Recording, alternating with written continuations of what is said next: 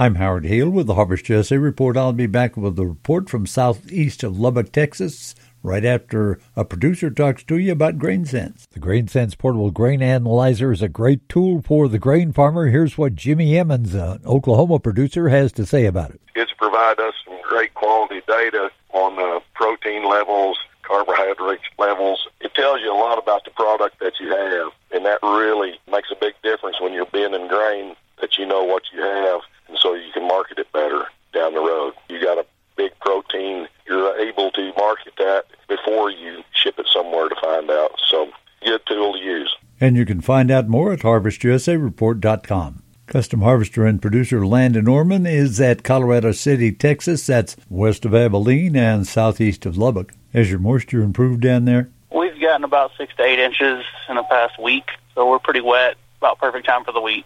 Had you been pretty darn dry before that? Yeah, I think we were sitting somewhere a little under an inch since January, so caught it all at one time.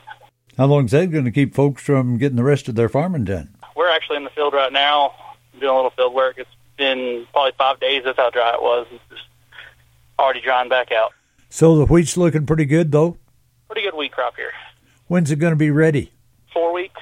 We got some turning already. Is any other farming going on? Just putting out fertilizer for irrigated cotton. That's about all. Anything else going on here right now? Any corn in your area? Probably one percent of the county's corn. It, it's been up for about six, eight weeks now. It's looking pretty good. Going back to the wheat, any insects or disease problems? Not that I've seen. Everything looks pretty good. Custom harvester and producer Landon Norman at Colorado City, Texas, southeast of Lubbock. Thanks for joining us for the Harvest USA Report. Always great to have you along. More on the web at harvestusareport.com. May God bless. Join us again, won't you? I'm Howard Hale.